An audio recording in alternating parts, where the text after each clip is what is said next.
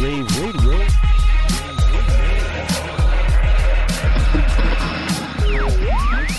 Well, hello, folks. It is about 2.30 on the final day of InfoComm 2015. I'm Joel Rollins for Rave Publications and Rave Radio, and I am fortunate enough to be sitting with David Labuskes, Executive Director and CEO of InfoComm. Dave, thanks for being with us. It's a real pleasure. Thank you, Joel. This has been an amazing show. Thank you very much. Wow. What? Right? I, I, wow. wow. I, I, you know, I'm I'm flying out tomorrow morning, and I am so thrilled with the idea now.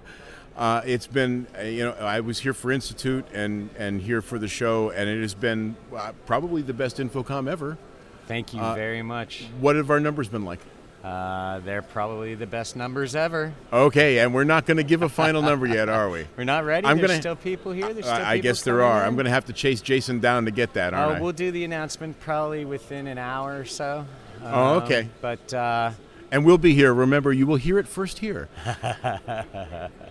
what? I can tell you the numbers. Um, well, I can't tell you all the numbers, but I can tell you that we had more exhibitors here this year than we've ever had. We broke that record.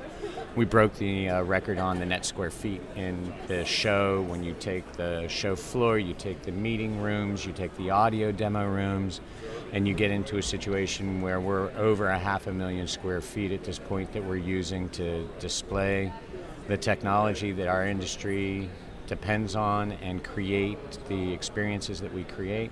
It's just uh, amazing. Uh, You know, interestingly enough, too, it's beyond technology now. We're displaying services. We've got things going with the union. We have, you know, all kind. I mean, we have drones. Yeah, it's amazing, isn't it? And even in the in the, even in the uh, manufacturers' booths that have been here for years and years, you see a real move away from showing product and starting to show the product as part of a solution, and they're putting the solutions into um, sort of virtualized spaces so that you can actually envision it. And that that's I was I actually just had the pleasure of walking my son around the floor for a while, and he paused and he's like, well having the end users here, having the people that are actually using this technology means you have to do that because that box doesn't mean anything to me if you take it out of the context. Right, absolutely. Uh, you know, and, and it's it's way more than just the show floor. I had the good fortune to spend uh, early morning this morning at the Latin American breakfast, Uh-huh. uh, and and talked to your global director and uh, a close friend, uh, and to, to Nelson and Rodrigo. And I understand we've had now a Latin American show with fourteen thousand attendees. Indeed, Sao Paulo this year was 14,000 attendees. 220 member companies in Latin America now. Yeah, yeah. So all, all over the world. I mean, and I was at ISE. We talked at ISE, and ISE was a fabulous show. Um, the growth rate of our industry is staggering. I talked. I I, I just had uh, an interview with Melissa Taggart and Rachel Bradshaw about education and 480 attendees this year at Institute. Yeah, it's amazing, Uh, isn't it? crazy you talk to all of us, huh? You know all of us, don't Uh, you, Joel? It, it, yeah, I, well, I- actually, I do, which has been uh, you know another really great part of it. But although there are more red shirts here every year, Yes, so I met a lot of new people too. Yeah. But but you know, I mean, the show. I started coming to the show 25 years ago. Is that right? And it was a technology show. It Mm-hmm. was manufacturers' booths, and we showed screens and projectors. to the channel. Yeah, You showed, to the channel, yep. exactly. It was a channel show and a technology show. And and today, um, the show's about education. Mm-hmm. The show's about end users. Um, I I actually have some of my people were here this week with some of our customers, That's great. and uh, it really was great. What? Give me, you know, your take on what's made this show different. You know, I think it's it's this show is the nexus of everything we do in North America, mm-hmm. and each show that we do is a it's sort of the the magnetic center of what we do, and what we've been working towards over the last couple years is really using that foundation or magnetic center to build off of, and you, you when you bring you know 39,000 or- or you bring all sorts of people to a show and they haven't seen each other for a year. They've known each other for 25 years. You you connect and you connect uh, to reminisce. You connect to figure out a problem you have today with one of your clients and you connect to dream about tomorrow. And what we're doing is taking those connections and we're investing in those and nurturing those as community that we build beyond the shows, particularly outside of North America because that community existed already. A lot of times I um, sort of remind people that InfoComm has been around for 75 years, but we've been in Brazil for two. Right. Um, and so the work that was done 73 years ago in North America is the work we're doing today in Brazil. And you add one member at a time, and you get one new engagement at a time. And um, we've we've we put staff in Brazil uh, at the beginning of last year, and the membership count has gone from low double digits or single digits to um, I think we're close to 100 different member companies in Brazil in less than 24 months. And Right. it's to me that's the most exciting part of my job. It, uh, maybe that's not fair because every time I come into one of these shows, I'm I'm just blown away. But I'm blown away by watching people say, "Hey, how you doing, Joe? I haven't seen you," and, and as well as I'm blown away by the technology on display. I refer to InfoComm as the industry's water cooler. right. I mean, a, a lot of my students were, were talking about you know technology and you know seeing the technology. I said, way more important than that. Come to it for a couple of years, and what you'll find is most important are the other people that you run into here. That this, as you said, it's a nexus. It's where we all get together, and the the technology exhibits are great. But the time spent out here sitting on a sofa in the hallway talking to someone who is your peer from somewhere in another part of the world is every bit as valuable. And uh, you know, I mean, you, 220 member companies in Latin America now. I think half of them were at the breakfast this morning. so the other thing that has really surprised me, a- as the shows have grown around the the world, is I thought it would depress international attendance at this show, and it doesn't look like it has a bit. No, it doesn't. Um, and we thought the same thing, but we were okay with that because it was it was about getting the word out, providing a platform for our exhibitors to be able to show the information and to be able to have those connections. But it hasn't, and I think I think there's two reasons for that. One is that um, well, let's just use ISE and InfoComm as an example. About 60% of the exhibitors at ISE do not exhibit here. And Right. about 60% of the exhibitors here do not exhibit at ISE. So if you really want to see the wide breadth of solutions available in the marketplace, you need to go to both shows. So there's that factor. The other factor is that um, what I'm finding is that as the markets um, expand and mature outside of North America, using Latin America as an example, the companies are getting larger and larger that are working within our industry.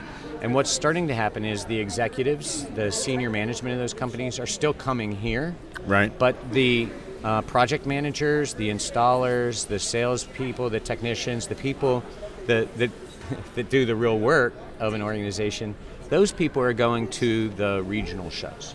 Right. And so it's what's happening is is we're actually reaching a broader audience. when I when I started in the business, the thing that we all vied for was one of those trips to InfoComm, right? Uh-huh, I mean, it was you know your first year technician, second year technician. You were trying to get on that list that the company set, and now I, I mean, for instance, I'm in the New York area, and I guess you've got a co-branded show in New York coming up. We do. It's a connection show. We're doing it up up in New York at the Javits Center in conjunction with the uh, CWW show. Right. Uh, that show already has 8,000 people. This is our second iteration of this connection show. We did it in San Jose earlier this year. Um, these are designed to be small shows, less than 100 exhibitors, maximum of a 20 by 20 booth. And the idea is to appeal again further to another audience. And actually, those were very careful to not cannibalize this show. Right. The people we want to have come to that show and the people that we're marketing to that show are the people that aren't on that list for Right. InfoComm. The people that can't get here, get them an opportunity to get to the exhibitors and see the product that's out there, meet the people that they'll have a chance to meet. Well, you know, interestingly enough, what it gave me the ability to do this year was I brought my senior staff down here, my four people down here, and we basically told the technicians that had to stay home and mind the shop that they're all going to CWW and we'll cover their jobs while they do that. right. Eh, th- that means that they're not far enough out of town that we can't gonna- page them. That's right? right. I, was saying- I don't know about you, but I can't do their jobs anymore. What's what's been the best addition to the show this year? Um, I'll tell you, eh, for me, the f- we we did for the first time we did CTS Holder uh, breakfast this morning. Right. Uh, while you were at Latin American breakfast, I was at CTS Holders breakfast, and um, I was lucky to sit at a table with um, eight uh, students from Columbia College that just completed the first four-credit college course that is based solely on InfoComm curriculum as part of our push to get additional workforce development there. And and maybe it, it's it's tainted by the fact that I had such a fantastic conversation with these eight young men and women that um, have such a hopeful future ahead of them and we're so fresh. All of them at their very first InfoComm show. Yeah. it's part of why i mean we, we put them up in hotel rooms. We brought them to the show as part of their reward for passing the cts exam at the end of their class. Um, there's, that's the future that's the hope so for me that was a real treat It's the reason that of all the institute classes I've ever taught, Essentials is my favorite because I had, I mean, this year I had a great class of people who were so enthusiastic. I mean, basically speaking, they don't they don't want class to stop. right You know, just- uh, So then the other one I want to make sure I do a shout out for is our Women of InfoComm Network breakfast. That was I can't say it's the first one because it started with 35 women in a in a room for a day 2 years ago. To this year we had to we had to hold people away. We had a maximum capacity of 200 people. The room was packed with men and women talking about how to further engage and expand our industry. So Absolutely. You know, one of the things that's been encouraging to me is starting to see a lot of women wearing CTS pins. yeah, This was uh, when I started in this industry 30 years ago. This was predominantly a male industry. And it still is. Yeah, yeah. Still is. And, and you know, we're still in a we we're, we're only at the beginning with baby steps with this. We've got, you know, less than 12% of our attendees are women. Um, a lot of exhibitor personnel are women, but the industry will benefit from diversity.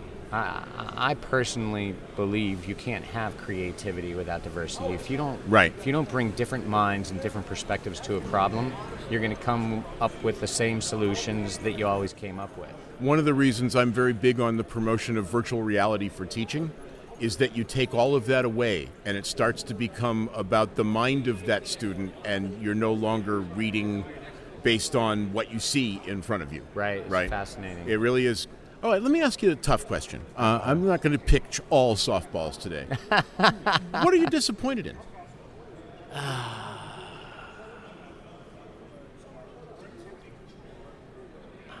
Or what do you think? I'm what do you wish we did it's going to better? end in two hours. Oh, okay. See? I'm- no, I'm not. My That's feet like are that tired. interview question. Like, Yeah. tell me your fault. Well, I tend to work too hard. Yeah, exactly. I'm a workaholic.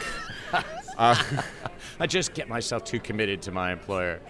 I, you know, what am I disappointed in? Um, or, or what do you what do you wish we were doing more of or better? I wish we were having a broader conversation. Okay, I, I can actually answer the question without it having to have a positive spin. I'm disappointed we're still talking about the convergence of AV and IT.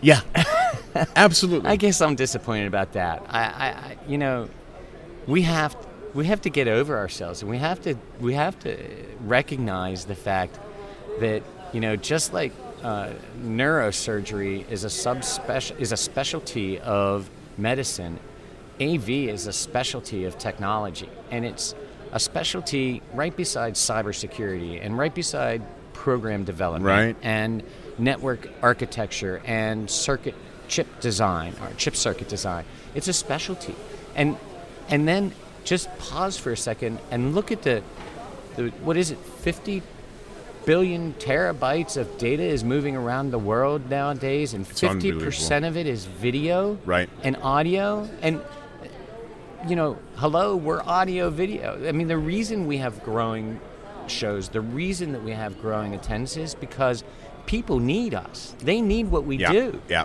We don't need to be defensive. We we are in the best possible place we could be in the technology industry. And I walk around here seeing that, feeling that. I am so jazzed. I mean, Yeah. when I talked to those students this morning, I'm like, you are in the luckiest place uh, that Absolutely. you could ever possibly be. You're like the, the fifth and sixth employee of Microsoft in 1980. One of my And- students this week told me how fortunate I was that I had gotten in during the growth phase of this industry. I said the ah. growth phase of this industry has not started No, yet. No, it is just starting. Yeah. And so when somebody wants me to talk about the convergence of AV and IT, Yeah. that brings me down. Yeah, it does. Yeah, yeah. Somebody asked me a couple of weeks ago, you know, when do these two roads converge? I said, look behind you. you know, I mean, it, it, it's it, it has happened. It happened a couple of years back, but we're still trying to pigeonhole ourselves. And uh, yeah, I, I, I, hear what you're saying about that. Yeah. What what do you do next? What what? I mean, are you going to New York? Yeah, I'll be in New York. Oh, I'll good. So York. will I. Absolutely. Um, my next next month, we're uh, with a, a three-day board planning meeting where we are um, really starting our deep dive into refreshing our strategic plan. Um, uh, the uh, board refreshes the strategic plan every three years. Right. Um, and you know, I think that's the right amount of time. It gives us an opportunity to develop an operational perspective that has some reality, but I think anything longer than three years is probably too long for an industry like ours. So that'll be our next trip. And then, uh, then I start the show um, merry-go-round for the fall. I'll start uh, in uh, our new manufacturer summit that we have in Florida is in the middle of August. Then I leave from there for our show in Melbourne. Then we have our show in Mumbai, and then uh, ISE, our European joint venture, made an acquisition of a digital signage uh, solution conference that's in Munich. That I'll head to that. Uh, we have Dubai and then Bogota to finish off the year, and Moscow. So you, you said you walked your son around the floor. Is that the only time you get to see him? I mean that that's a that's a load of travel. I mean, I'm amazed at what's going on internationally. Eleven shows. Uh, 11 shows internationally, a total of 13 shows around Now, the world. some of those shows are. I mean, one of the things that that I think has been new over the last couple of years, and that you've been heavily involved in, is that InfoComm was once kind of a thing unto ourselves. We considered the AV industry kind of separate from the rest of the world, and we did for many years. We're partnering with other associations and groups now. Wh- Yeah. which ones? Uh, well, I've met with a number of them this week uh, that we're building stronger and stronger partnerships. We had a new group here. It's not really even. It's it's it's sort of the Association of the 21st Century. They're the um, church technology leaders. There's no real formal infrastructure to them, but they have a hugely engaged community in the uh, LinkedIn and social media, and so they actually used our physical platform here to. Um, they, they used our physical platform here to provide a place where they could ha- offer education and gathering for the people that really only know each other through social media. Um, the uh, we met with ALMA, which is uh, the Association of Loudspeaker Manufacturing. Or I'm not sure what ALMA is, but they're the loudspeaker manufacturing uh, scientists. Right. And uh, I met with them earlier this year. They taught a course here, and we continue to expand that relationship. Right. Um, ISE in cooperation with CEDIA, Cedia, yeah, you know, which we not- always kind of considered those things like there was a wall between them. Yeah, I'm not. I'm not interested in that. Um, I'm interested in expanding the re. I mean, I was asked the question in my interview for this job. What do you think about collaboration? And I laughed because I'm like, how how can you be in today's technology world and not collaborate? Who could possibly know everything that needs to be known to solve our clients' problems? Um, it's not about owning the solutions. It's about being able to accumulate, produce the solutions, and you do that with working with lots of people. So we're we're about working with other people. We had BICSI is here with their own booth. Um, Right. you know, we we're partnering with BICSI at their shows and conferences around the world. There's a lot of overlap in the membership. This isn't a this isn't about a competitive situation. It's about producing and serving a mission. I, and one of the things that, for me, coming from the live events industry, is seeing us partnering with IATSE on things. Yeah. Which I mean, I can remember when that was a we don't talk about them kind of thing. Well, you know, why don't we why don't we deal with the world we have? Yes. Right? And why don't we acknowledge the world we have? Let's let's put any of our warts or, you know, ugliness on the table and let's deal with it. Let's Right. let's work with it. Let's let's solve the problems.